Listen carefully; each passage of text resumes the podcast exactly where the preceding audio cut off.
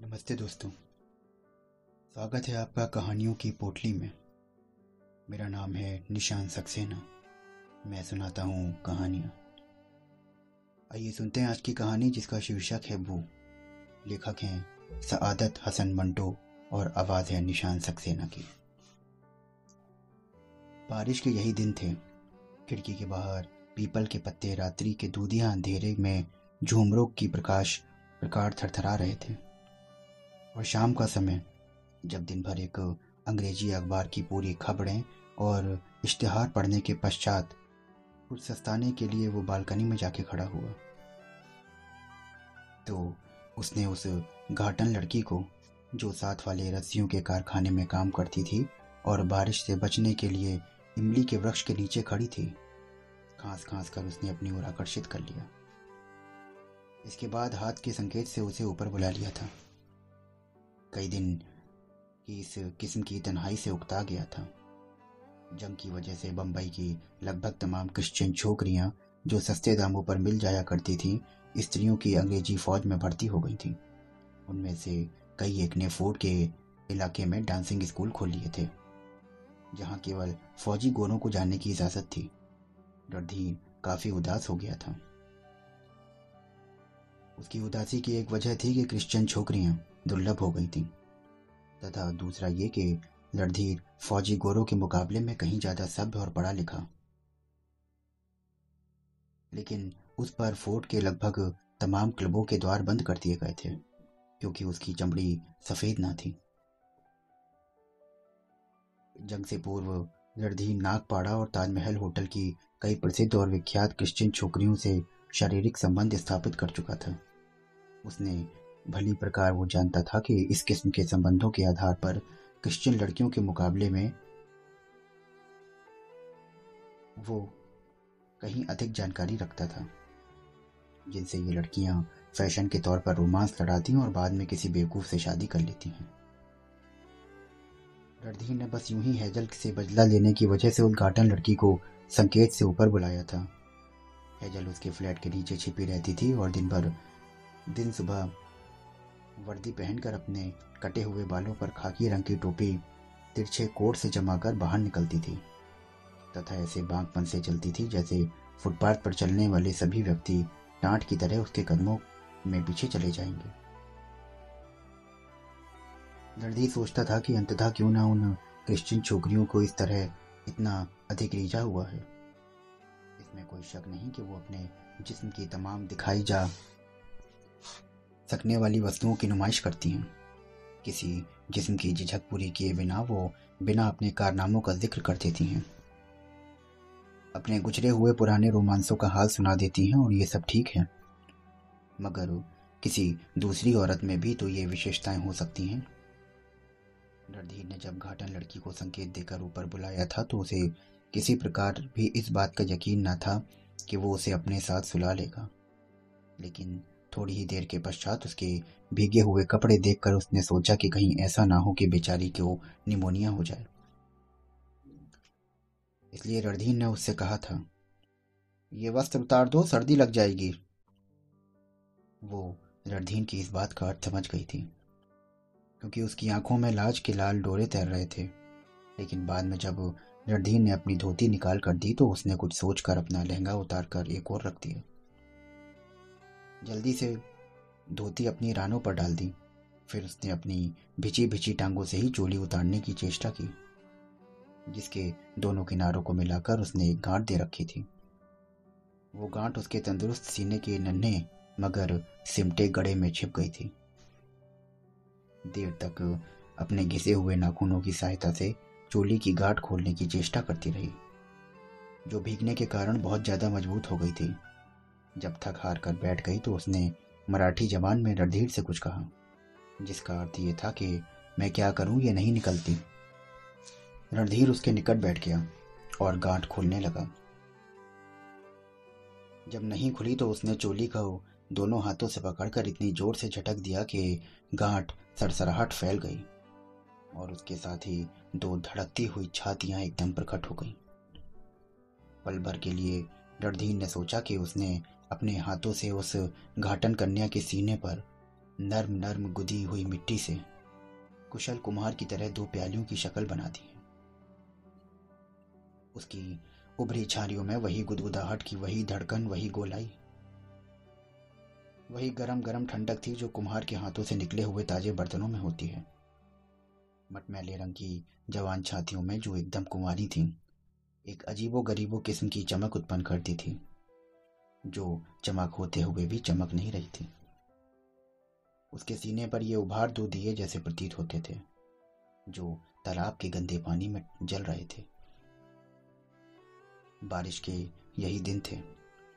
खिड़की के बाहर पीपल के पत्ते इस तरह कपकपा रहे थे और उस घाटन लड़की के दोनों वस्त्र, जो पानी में सरोबोर हो चुके थे, एक गंदे ढेर की सूरत में फर्श पर पड़े थे।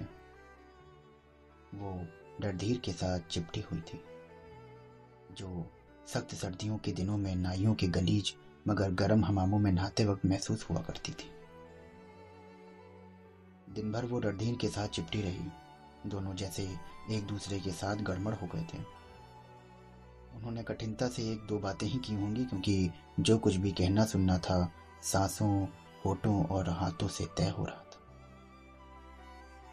रणबीर के हाथ पूरी तरह उसकी छातियों पर हवा के झोंकों के, की प्रकार फिरते रहे। घाटन लड़की के पूरे शरीर में एक ऐसी सरसराहट उत्पन्न हो जाती कि स्वयं रणधीर भी कपकपा उठता।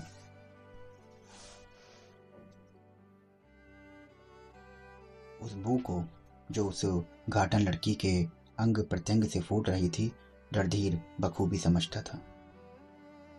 मगर समझते हुए भी उसका विश्लेषण नहीं कर सकता था, जिस प्रकार कभी मिट्टी पर पानी छिड़कने से सौंधी सौंधी बू निकलती है। मगर नहीं, वो बू कुछ और ही तरह की थी। उसमें लेवेंडर और इत्र की मिलावट नहीं थी। वो बिल्कुल असली थी। औरत और मर्द के शारीरिक संबंध की ही तरह असली और पवित्र। रणधीर को पसीने की बू से सख्त घृणा थी। नहाने के बाद सदा बगलों वगैरह में पाउडर छिड़कता था या कोई ऐसी दवा इस्तेमाल करता था जिससे वो बू जाती रहे। लेकिन आश्चर्य है, आज उसने कई बार हाँ कई बार उस घाटन लड़की के बालों भरी बगलों को चूमा, तथा उसे बिल्कुल घिन नहीं आई, बल्कि अजब किस्म की तुष्टि का अनुभव हुआ। रणधीर को ऐसा लगता था कि जैसे वो इस बू को जानता है, पहचानता है। उसका मतलब भी समझता है, लेकिन किसी और को नहीं समझा सकता। बारिश के यही दिन थे। यूँ ही खिड़की के बाहर जब उसने देखा तो पीपल के पत्ते उसी प्रकार नहा रहे थे। हवा में सरसराहटें और फड़फड़ाहटें गुली हुई थी। अंधेरा था किंतु उसमें दबी दबी धुंधली सी रोशनी समाई हुई थी।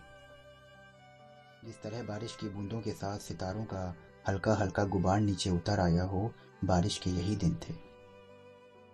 जब रणबीर के उस कमरे में सागवान का केवल एक ही पलंग था।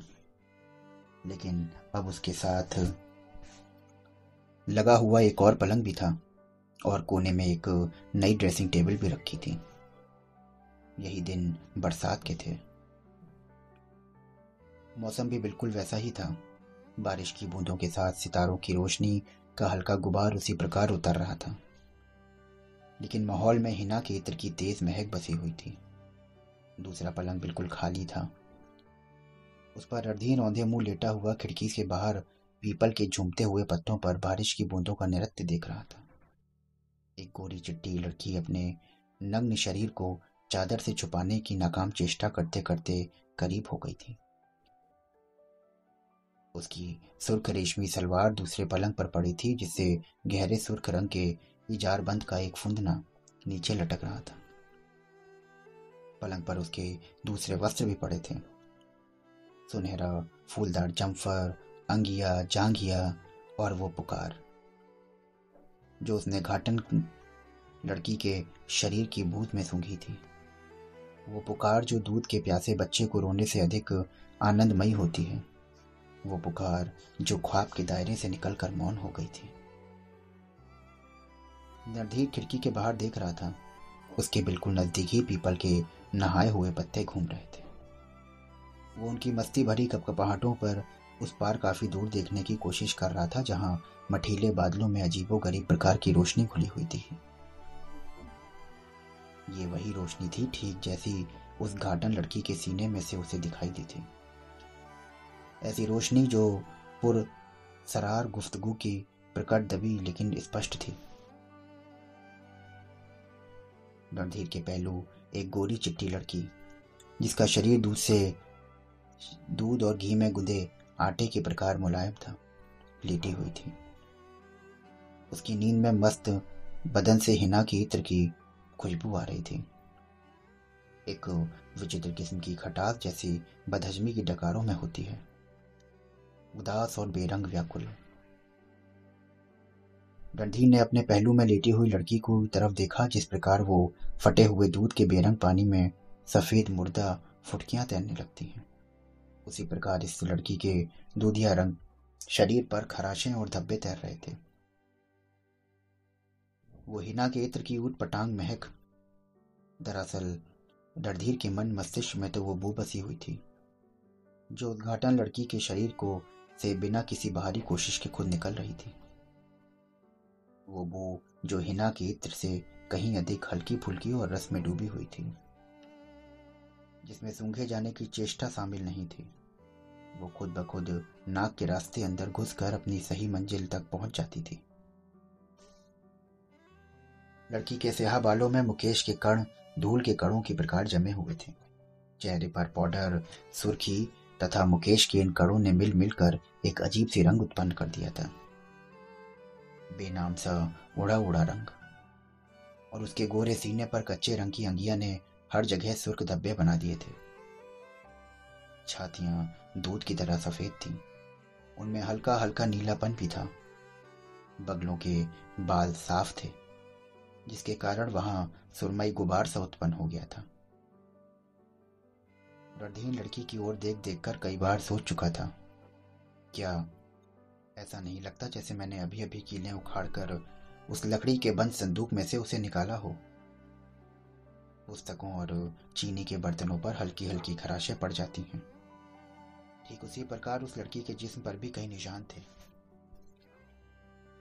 जब रणधीर ने उसके तंग और चुस्त तंगिया की डोरियाँ खोली थीं और कमर के चारों ओर कसकर बांधे हुए इजार बंद का निशान, वजनी और नुकीले जड़ाऊ नेकलेस से उसके सीने पर कई खराशें पड़ गई थीं, जैसे कि नाखूनों से बड़े ज़ोर से खुजाया गया हो। बारिश के वही दिन थे और पीपल के नर्म नर्म पत्तों पर बारिश की बूंदें गिरने से वैसी ही ध्वनि पैदा हो रही थी। जैसे रणधीर उस दिन पूरी रात सुनता रहा। मौसम बेहद सुहावना था।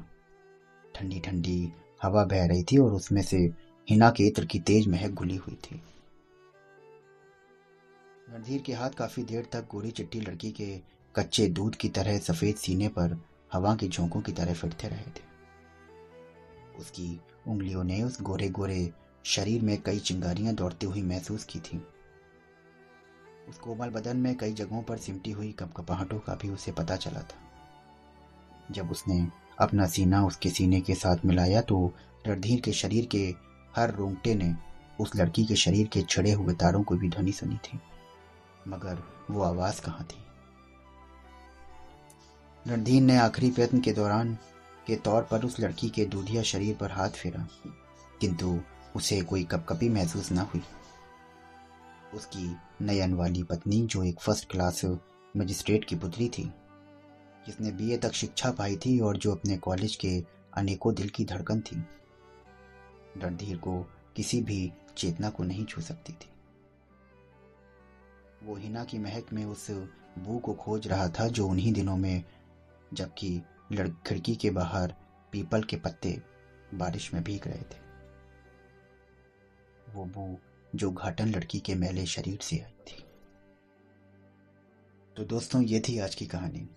अभी आप सुन रहे थे सआदत हसन मंटो जी की लिखी कहानी वो। आशा करता हूँ कि आपको ये कहानी बेहद पसंद आई होगी। अगर आप ऐसी ही कहानियाँ सुनना चाहते हैं हर रोज तो हमारे चैनल से जुड़े रहिए। हमारे चैनल को फॉलो करिए, सब्सक्राइब करिए। कल फिर मिलता हूँ आपसे एक नई कहानी के साथ में। तब तक के लिए शुक्रिया।